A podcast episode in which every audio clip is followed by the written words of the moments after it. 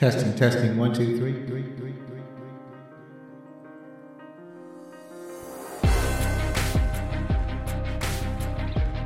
Hello, everyone. Thank you for downloading Backlook Cinema, the podcast. This is your host, Zoe. That'd be Z-O or Z-O if you're living outside the U.S. So, I just want to take some time to thank each and every one of you for listening to this show. I hope you're having a good time while you're on your commute or you're cleaning out your garage or whatever you may be doing. I hope that I can br- bring some measure of pleasure and information to your lives. So, this is the 54th episode, and I just want to let you know that the, the reason we started this show was to strengthen the bond between my son Zach and me. We watch movies that I loved when I was growing up, and we get my son's thoughts on these movies from the 70s, 80s, and early 90s. And while he's not actually part of this particular podcast, we still get his thoughts on the show. And we did watch a movie yesterday, and we will get into that quick, fast, in a hurry. But before we do that, I just want to ask you that if you like this show, to rate and review on Apple Podcast, Spotify, or Podchaser, or your favorite podcast app.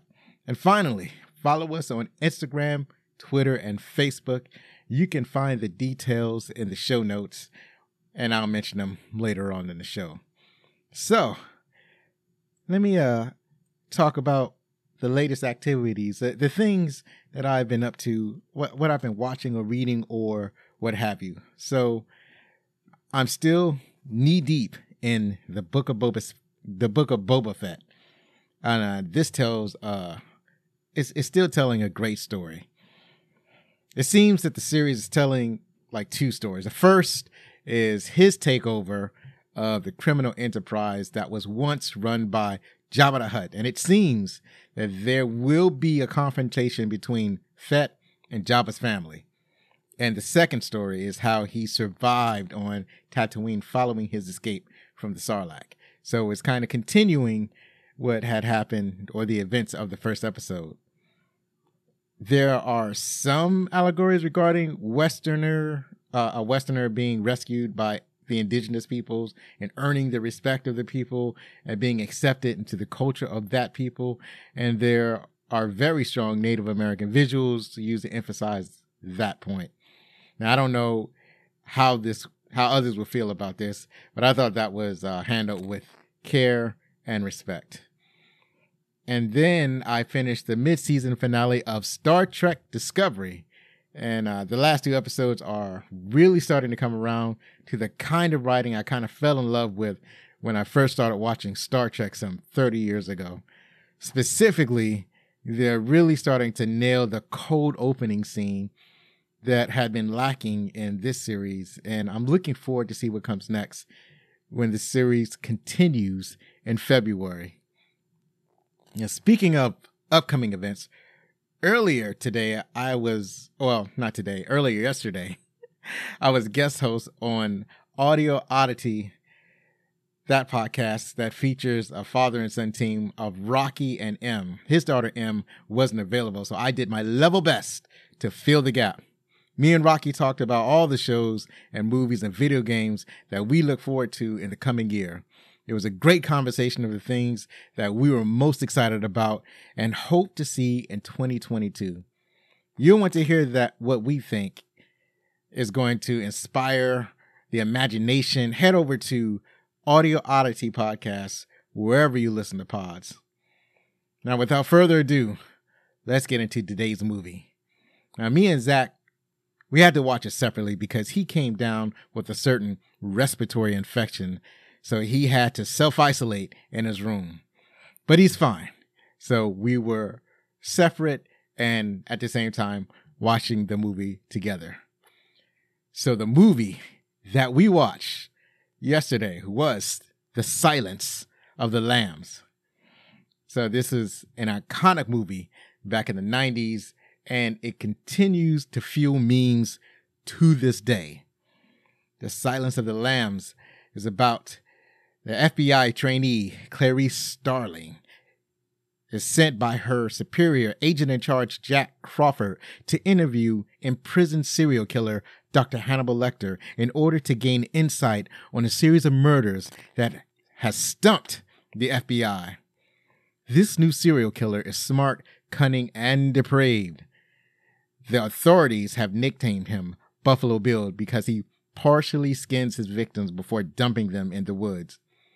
This movie was released February 14th, 1991 by Strong Heart slash Demme Production and Orion Pictures. It grossed over $130 million in the US and Canada on a $19 million budget. To rave reviews. This movie stars Jodie Foster as Clarice Starling. We remember Jodie Foster. She's been in a lot of our favorite movies, including Contact, The Brave One, and Nell. Also, Anthony Hopkins as Dr. Hannibal Lecter. This is a star turn for Anthony Hopkins. This was the movie that really put Anthony Hopkins on the map in American cinema. We've seen him in The Mask of Zorro, Nixon, and Thor Ragnarok. We also have Scott Glenn as Jack Crawford. We've uh, talked about Scott Glenn and Backdraft and in The Hunt for the Red October. We also see him in Sucker Punch. Also is Anthony Heald. He played Dr. Frank uh, Frederick Chilton, and he's been in Deep Rising, X Men: The Last Stand, and Accepted. Continuing, we have Brooke Smith as Catherine Martin. She was in Bad Company and she spent a lot of time in television and shows such as Grey, Grey's Anatomy and Bosch. And finally, we have Ted Levine. He plays James Gumb. And he's we see him in Shutter Island, Wild Wild West, and Heat, which are great movies. Well, okay. One, two of these were great movies, but he spent a lot of time on television. So you may also remember him on Psych and some other great television shows. So, and oh, and I just wanted to point out that how he appears now and how we remember him in The Silence of the Lamb are totally different. It's it's hard to believe that uh, the actor has played all these different roles. And I think what gives it away is his voice. He does have a very unique voice that really gives him away. So this movie was directed by Jonathan Demme, and he's you you probably remember his name because he's developed such great movies as Philadelphia Adaptation and The Manchurian Candidate. The movie was written written by well, uh, it was the screenplay was by Ted Tally, and he has written movies like All the Pretty Horses and Red Dragon, and it's based on a book by Thomas Harris, who is responsible for everything that we know about Hannibal Lecter. The music was by Howard Shore.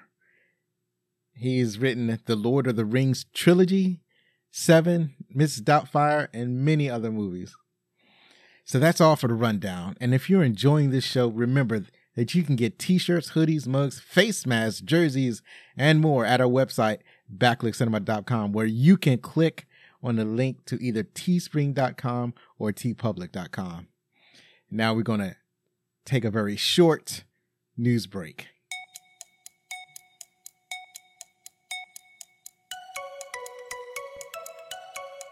So now we're going to just get into some stuff I heard uh, on the interwebs uh, in a, in the past week. Uh, a lot of this stuff I think I've just found out like yesterday. So, comicbook.com reported on the MovieWeb article that okay, th- this is the name. This is the name. These are the names that I've been telling you about that at first we will have problems pronouncing, but as this actor uh, gets his uh, more fame and notoriety, then we will all be able to pronounce this name. But for right now, it's going to be a little difficult. So I'm going to do my level best. The actor who that I'm going to try to say, I'm going to try to say his name right now. Chukwudi Iwuji. I did my best. I did my best. I apologize if it's all wrong. So anyway, Chukwudi, Chukwudi Iwuji will be joining the cast of the Guardians of the Galaxy Volume 3 in a yet undisclosed role. There has been speculation that he'll be playing the High Evolutionary or the Silver Surfer or Beta Ray Bill, but these are all unverified rumors. Now, you probably know about the Silver Surfer and you might have some inkling of Beta Ray Bill, but you're probably wondering who is the High Evolutionary? I remember reading about this character uh, when I was growing up. So, the High Evolutionary is a near godlike being. He was born human, but through science and experimentation, he has elevated himself to a near godlike status. And as his name implies, he's his big thing is acceleration, the ele- evolution of life, uh, mostly human life or mammal life, or he he gets into some real island of Dr. Monroe scenarios. So um, I don't know why the rumor around him being playing the high evolutionary or why the high evolutionary is considered to be a character in this story. These should be taken as a a huge a huge handful of salt. The only thing that is real is that this actor will be in this movie. And i don't know much about iwuji other than that the director James Gunn has recently worked with him on his Peacemaker series and regards him as one of the best actors he has ever worked with. So I expect great things from this young man. Up next, the LA Times reports that Ben Affleck said that working on the Justice League was a bad experience due to his divorce, being away too much, the death of Zack Snyder's daughter, the reshoots. He said quote, it was just the worst experience. It was awful. It was everything that I didn't like about this. That became the moment when I said, I'm not doing this anymore. End quote. So he had a really tough times doing various, uh, various reasons why, uh, you know, he personally, for his own experience, he really had a hard time with that production. It was one of the reasons why he dropped out of starring and directing in the Batman movie. So moving on. On the Eli Manning show, as reported by comicbook.com, Bill Murray revealed that he would be playing a villain in Ant-Man and the Wasp Quantumania, though he is not more specific than that. But it so we've known for a little while that Bill Murray was going to be in this movie, and now we know more specifically that he will be playing a villainous aspect uh, or a type of villain in the movie, but still you don't know much more other than that. So there's going to be an interesting thing to see how he turns out. The most villainous that I've seen Bill Murray is when he played the Scrooge character in the movie Scrooged, where he had an arc where he started off villainous and he uh he was taught a lesson and became uh affable, I guess. Finally, we reflect on the acting leader, Sidney Poitier. He was the first black actor to win an Academy Award for his role in Lilies in the Field. He was a led, he was a legitimate box office draw and an active civil rights activist. The great man that is Sidney Poitier died on January 6, 2022. He was 94 years old. I have to admit that I had not seen an entirety of a Sidney Poitier movie, but I remember my relatives really gushing over this over this man. So I think that I should take some time out and watch some of his movies to see the things that inspired other people to follow him. So that is it for the news. And if there's anything that I missed, I guess you can send me email. Let me know about more of the things that you want to hear about in the stuff I heard segment. So we're back from the news. And once again, thanks for joining us. And remember, you can keep up with us by following our social media on Instagram and Facebook at Backlook Cinema Podcast and on Twitter at Backlook Cinema. We encourage you to leave feedback, comments, suggestions, etc. Or you can email us at fanmail at backlookcinema.com. So now we get to talk about our favorite parts or my favorite parts. So the difficulty in this is, is that like the last time for last week, I was able I took notes. I took the time out to take notes to remember those things that I really loved about the movie. But this time I did not. So I'm going purely off of memory. Um I just it's one of those movies that that's really slow. So it's one of those things that it's not really any particular event that I like, but just like the overarching story of the silence of the lamb. And one of the things about this is that like my favorite parts is like everybody's favorite parts because this movie has been mean to death, you know. Hannibal Lecter wearing the the uh it's not a face mask, it's it's a muzzle. So Hannibal Lecter wearing the muzzle and being wheeled around. It's been memed at the Oscars. They they did skits about it at the the Oscars, and you see memes or skits on uh, various comedy shows. I think they've done it on The Simpsons. They probably did it on something like South Park, and that was one of the things Zachary had remembered. He remembered that all the memes and skits that were made about this movie, not ever having to see the movie. That was one of the neat things about this is that now he gets to see the movie that everybody is uh, talking about or everybody is making skits about. So the I did notice some things from the movie that I didn't notice the first time when I I think that this is like the second time I've watched it. And I may have seen like some scenes of it on network television where it's heavily edited. So uh, this is only my second viewing of the theatrical cut. And like one of the things I noticed is that they had shown scenes of the victims where they, they have been skinned. I, I think that when I was in a movie theater, I didn't realize that these people had been skinned, that their skin were was removed. And now that I'm watching it on HB television, uh, uh, high definition television, I, I can see everything. I was like, oh, I missed that when I watched that in the movies. There was a scene near the beginning of the movie where Clarice, the uh, FBI trainee, went to visit Hannibal Lecter for the first time, Dr. Lecter, in his glass cell, his glass prison cell. Everybody else had bars, but Hannibal was a special case. He he got to have a glass prison.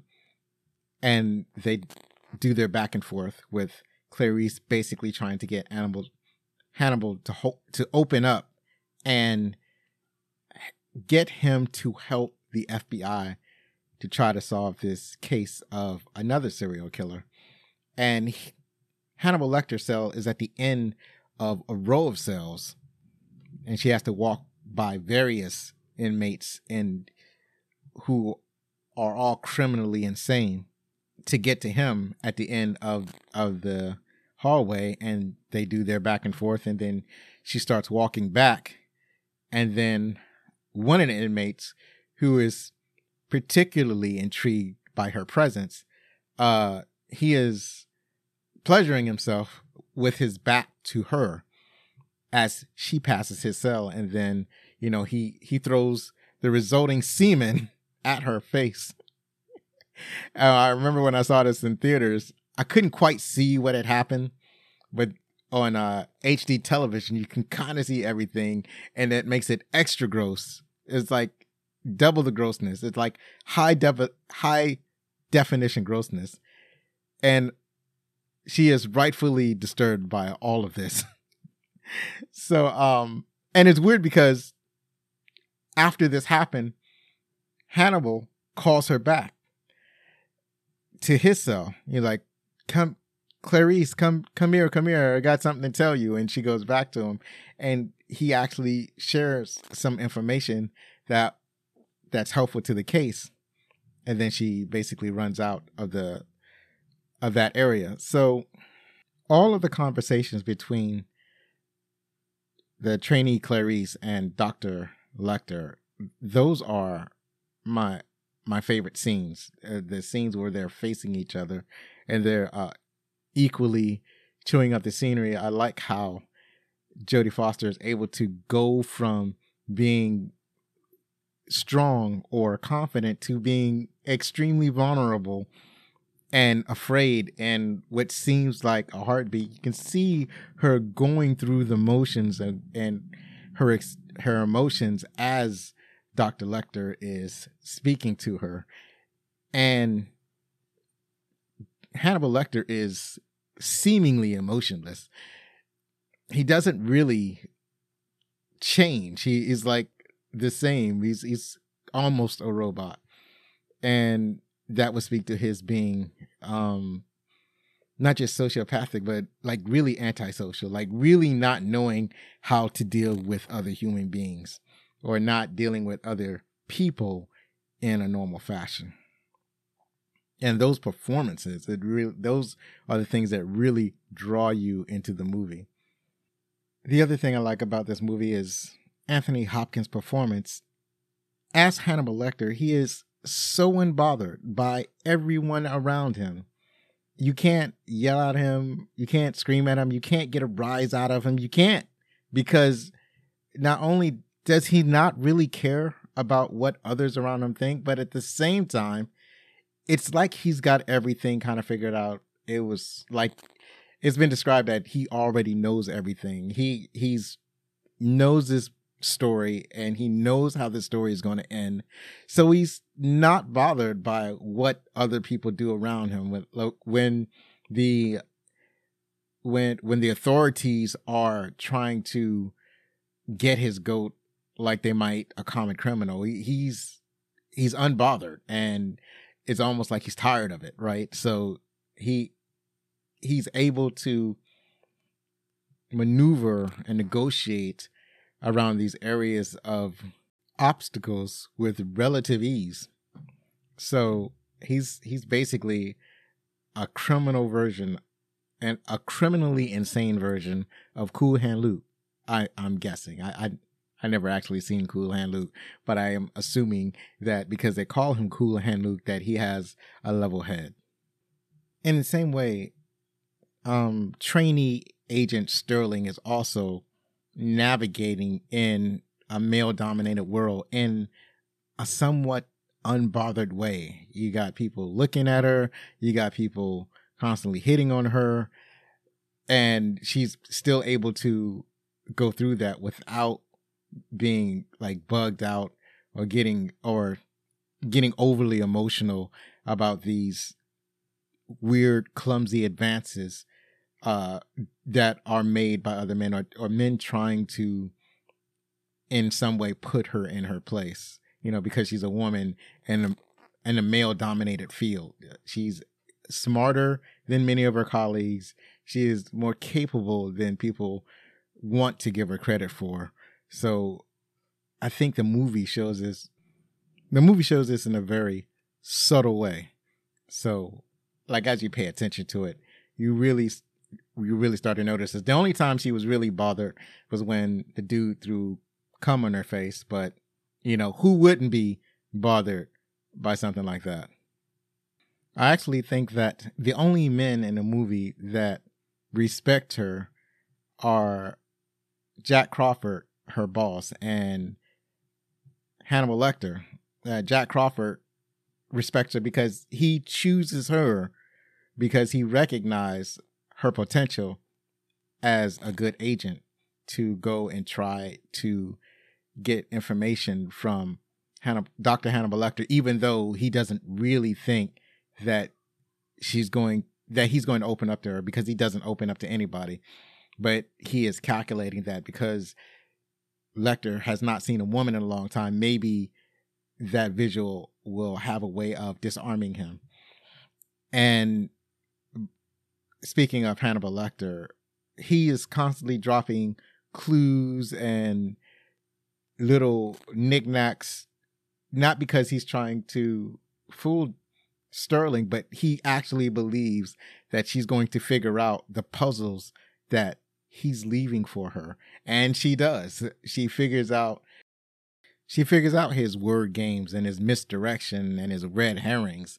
She's smart enough to understand the language, so to speak, of uh well his his language or his it's almost like a private language to her. She's able to decipher it. She's able to pick up what he's laying down.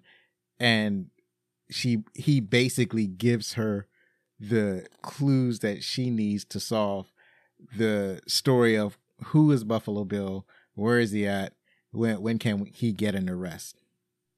So the most violent and the most impactful scene of the movie is that point where Hannibal Lecter's like moved from Baltimore to uh, a different facility.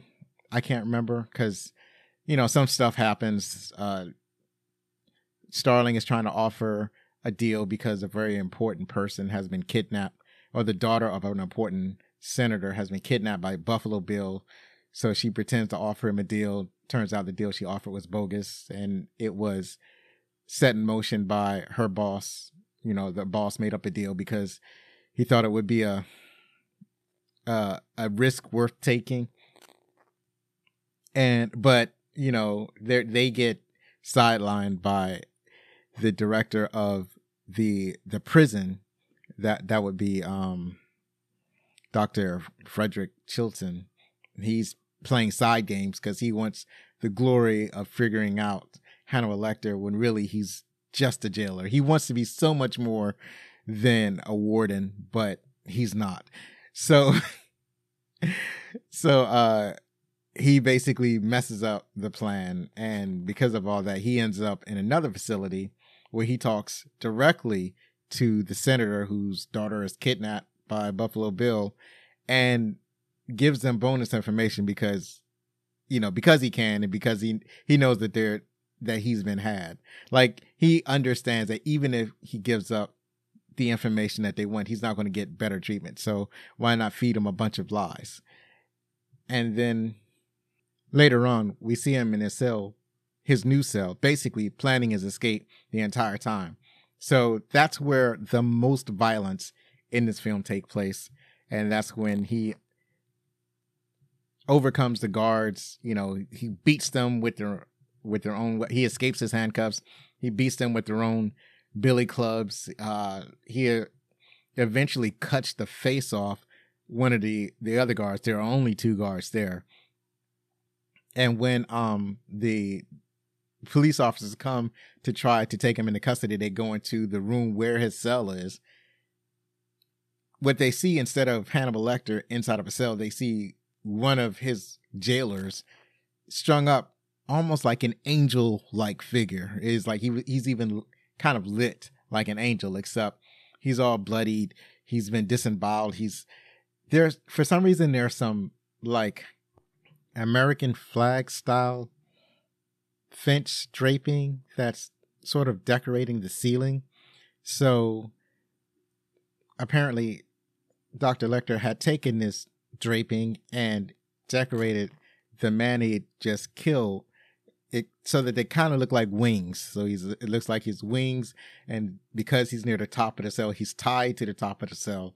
So it looks like uh, an angel with American flag wings kind of floating above the floor and uh, I believe I said that he was disemboweled and bloody, and it, it that that was fascinating. We don't actually see all of this take place. We just see the results of this. The only thing we really see is Hannibal Lecter beating one man and starting to bite another, but because the scene is shot from behind, you don't actually see him like sink his teeth into the victim's skin. We just kind of see him uh, start to bite the other guy. So then he uh and and and he escapes. Is the whole scene is thrilling. You know he what what do you what do you call it? He's uh he does a lot of misdirection to have the police looking one way when really he's using the police to get out of the facility and that that's one of the best scenes in the movie it's the most violent scene in the movie where where you see the most blood in, in the movie which brings me to try to understand why this is often referred to as a horror movie.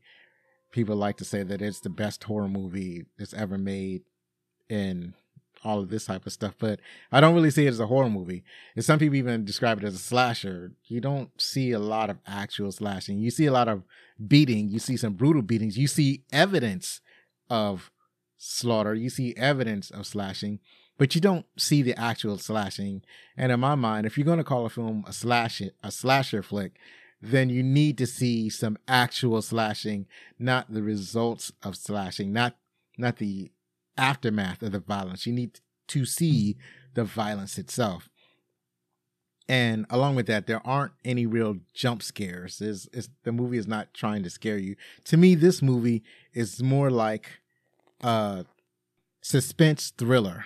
That's what this movie is to me. So I think that would be the best classification for this movie. So moving on, um, I like the whole like resolution that the Buffalo Bill scenes were great, but they weren't like really the main focus of of this story. I don't think. So he is uh really he's a really messed up character, and one of the things that one of everybody's favorite scene is the the lotion scene. So he has his captive. He has a pit where he keeps his captive, where uh, it's too deep for her to climb out. Most of his victims, pretty much all of his victims, are plus size women because of a particular need that he has of them. So there's a scene where he is he he has have have this uh his victim rub lotion on herself. And after he's after she's done, he has lowered a basket into the pit and he is asking her to put the lotion in the basket. And this is probably one of the most uh, mean things that I've uh, seen and heard in modern media. So, what I didn't realize because it's been mean so much is that what he actually says to her is it puts the lotion in the basket, it places the lotion in the basket, put the fucking lotion in the basket. So I think that's funny because uh, he is referring to her as it because she he doesn't want to recognize her humanity. You can actually see in that scene where because she is pleading with him the entire time, but you can see that he is almost sort of breaking down, right? So, but he doesn't want to recognize her humanity. So that's why he refers to her as it. He sees her as material for a resource because his whole thing is that he wants to he literally wants to cut her skin off and use it as a suit. And that that's why he has this entire series of murders. He's using the women that he murders as raw materials so that he can wear them as a suit. So pretty depraved pretty depraved human being. He's got some issues and complications.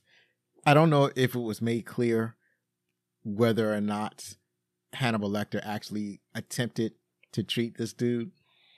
I think he alludes to it, but he, I don't know if he outright confirms it. But we do get the idea that this guy has some issues and complications that desperately needs to be worked out by professionals.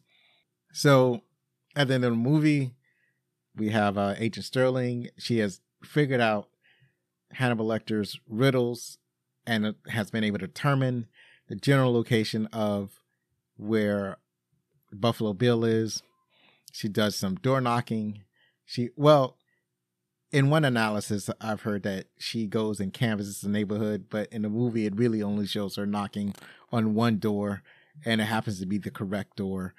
And so she greets him, making it seem as though she just needs some information and trying not to look like she suspects him of committing murder. She does not do a very good or convincing job of that.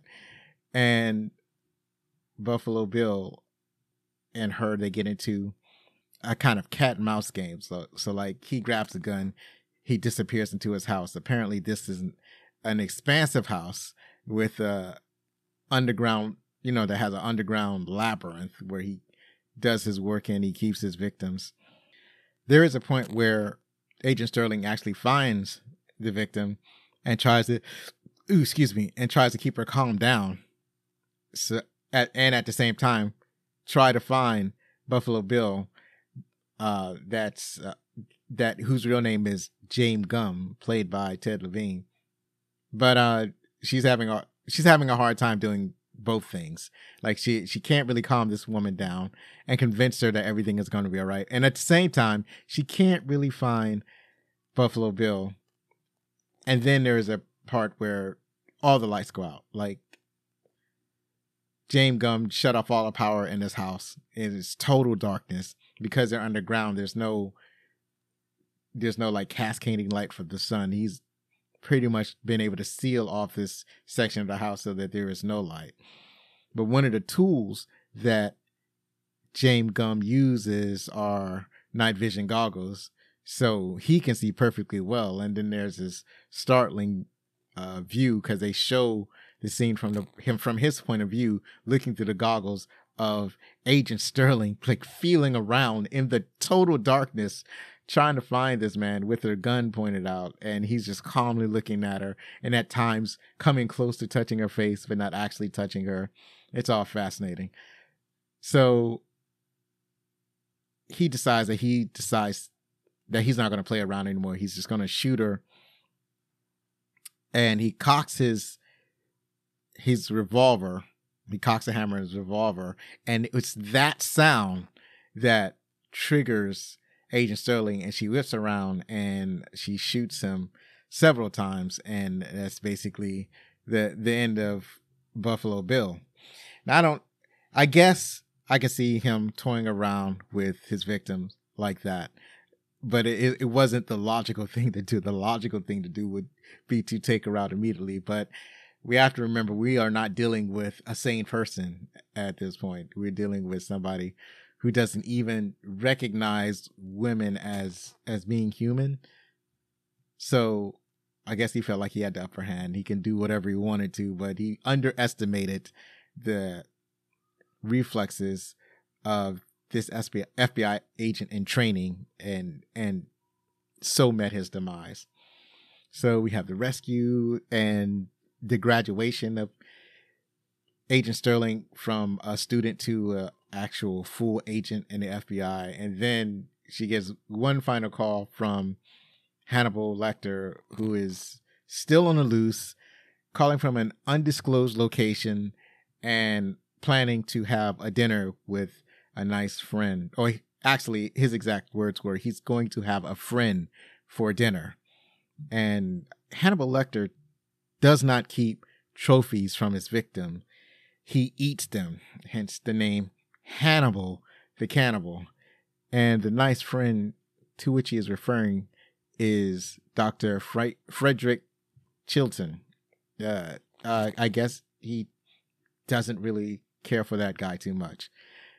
And and so the movie ends with him kind of blending in with the crowd following Dr. Chilton on I guess a tropical island where Chilton is either on vacation or going to a conference. Uh, I don't know if that matters. The only thing that truly matters is that this will be the last place he ever walks. So yeah, this this was a great movie. It was great at the time. It's one of those things that I remember everybody loving this movie and people love it to this day, continuously referencing it, keeping it in the communal memory as one of the greatest films of all time.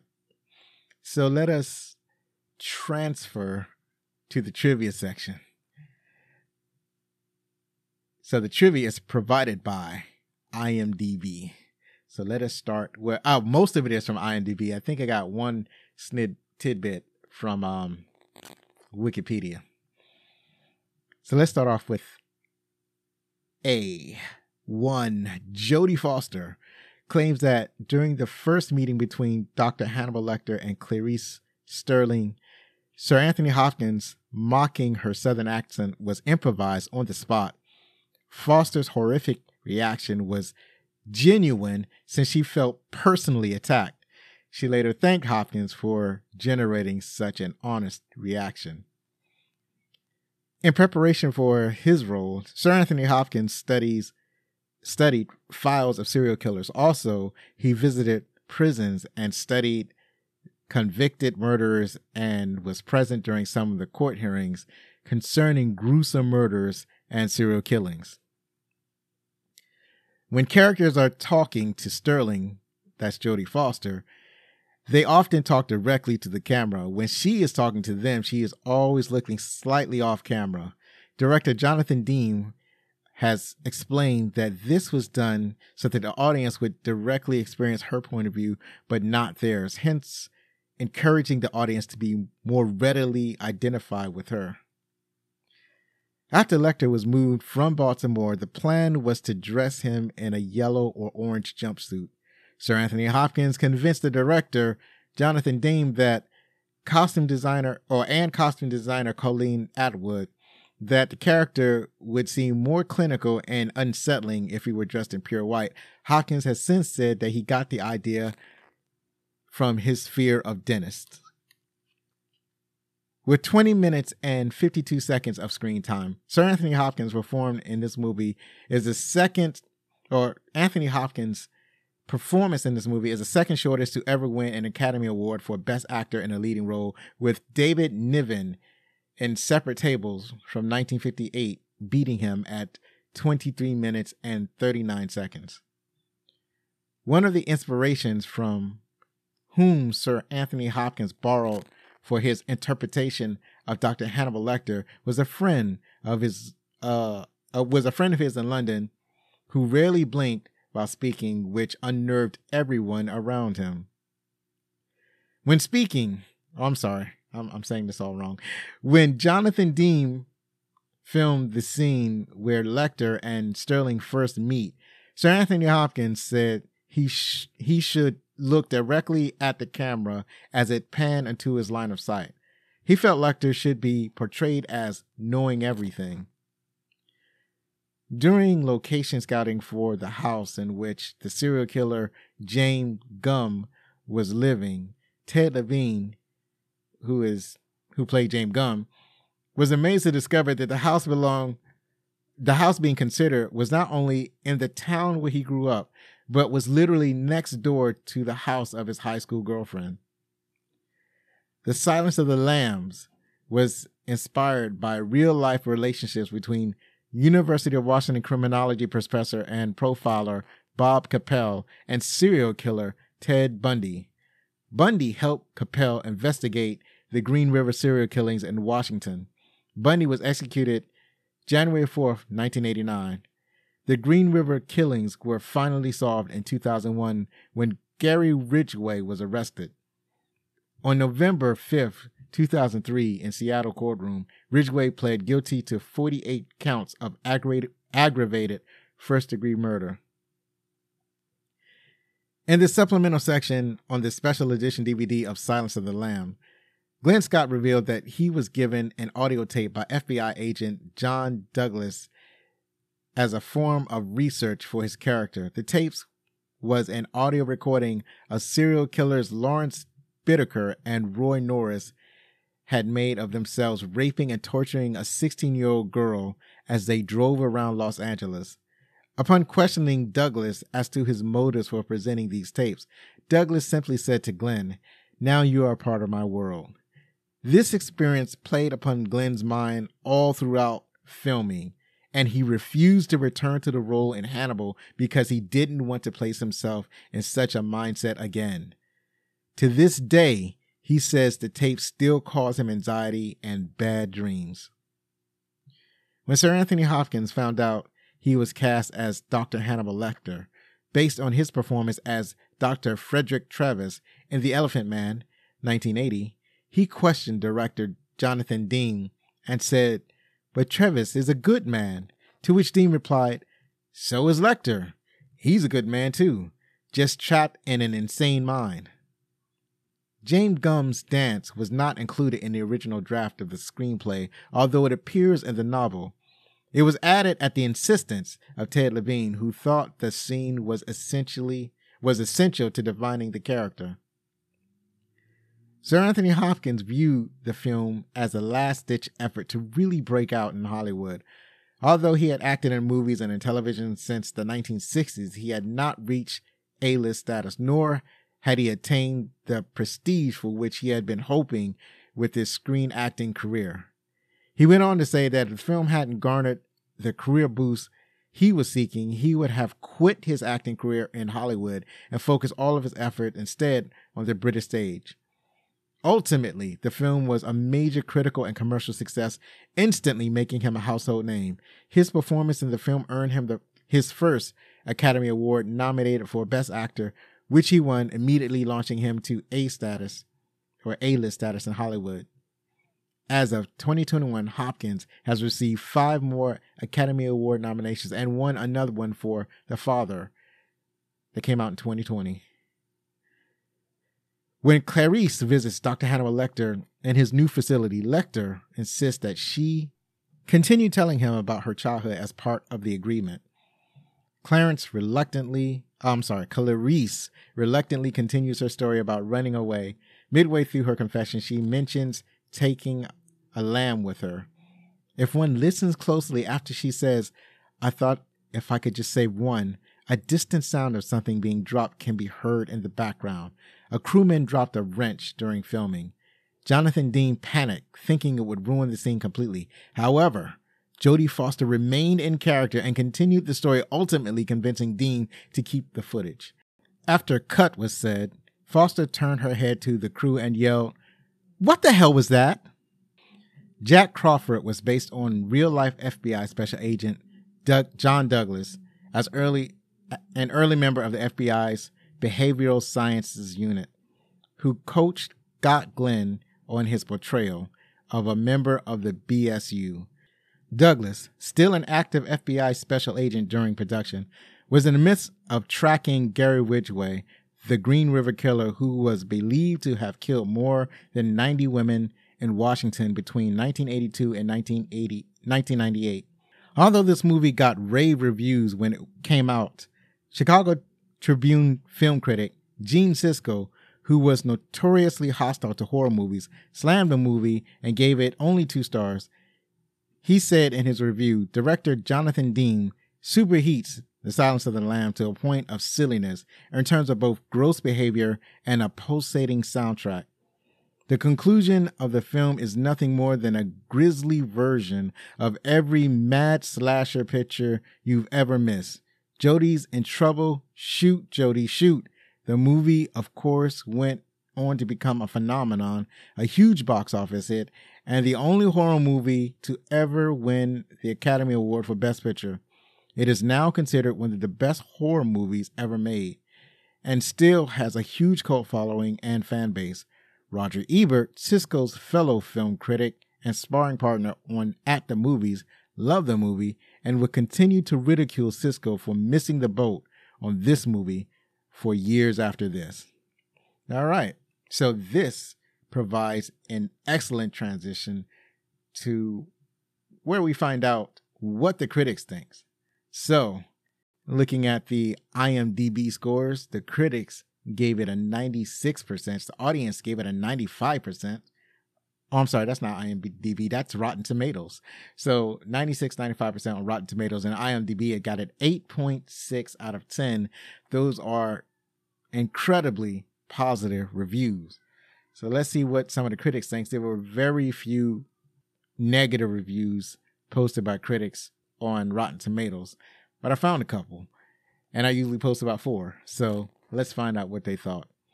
David Kehr from the Chicago Tribune wrote, It's a gnarled, brutal, brutal, highly manipulative film that is, at its center, seems morally indefensible. You know, we are talking about movies about serial. This movie is about serial killers, like two of them, right? They're not going to be right in the head. They they are going to kill people in the worst way possible. These, you realize that these monsters live in the real world, right? David Kehr.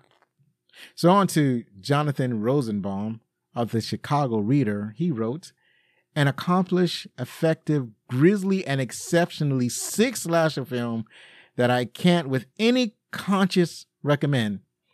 And see this is what I this is what I mean by they don't actually show anybody being slashed. They show a knife. They show the results of what it looks like after being slashed with a knife, but there's no actual slashing. The most violent they do in the film is they show Hannibal Lecter beating a police officer with his baton, but th- that's it really. They don't really show um any actual slashing. So, geez, Jonathan, what's up with you? All right, going on to Rob Falls. uh, Flipside Movie Emporium. He wrote, Terrifying and inescapable, a perfect mediation on the nature of fear and courage, featuring two of the greatest performances ever put on film. And Rob, I believe you are right. I agree with you wholeheartedly. Finally, we have Kevin and LaFro- oh shoot, I almost messed up his name. Kevin N. LaForest of Montreal Film Journal. He wrote, director Jonathan Demme keeps the film intense and haunting, and Jodie Foster compelling to watch. Uh, yeah, I believe that is correct. And as you've noticed, I've been pronouncing director's name Jonathan Demme. It's spelled D E M M E. I am not certain if that is the correct pronunciation, but that is what I'm going to. I'm sorry if I got it wrong.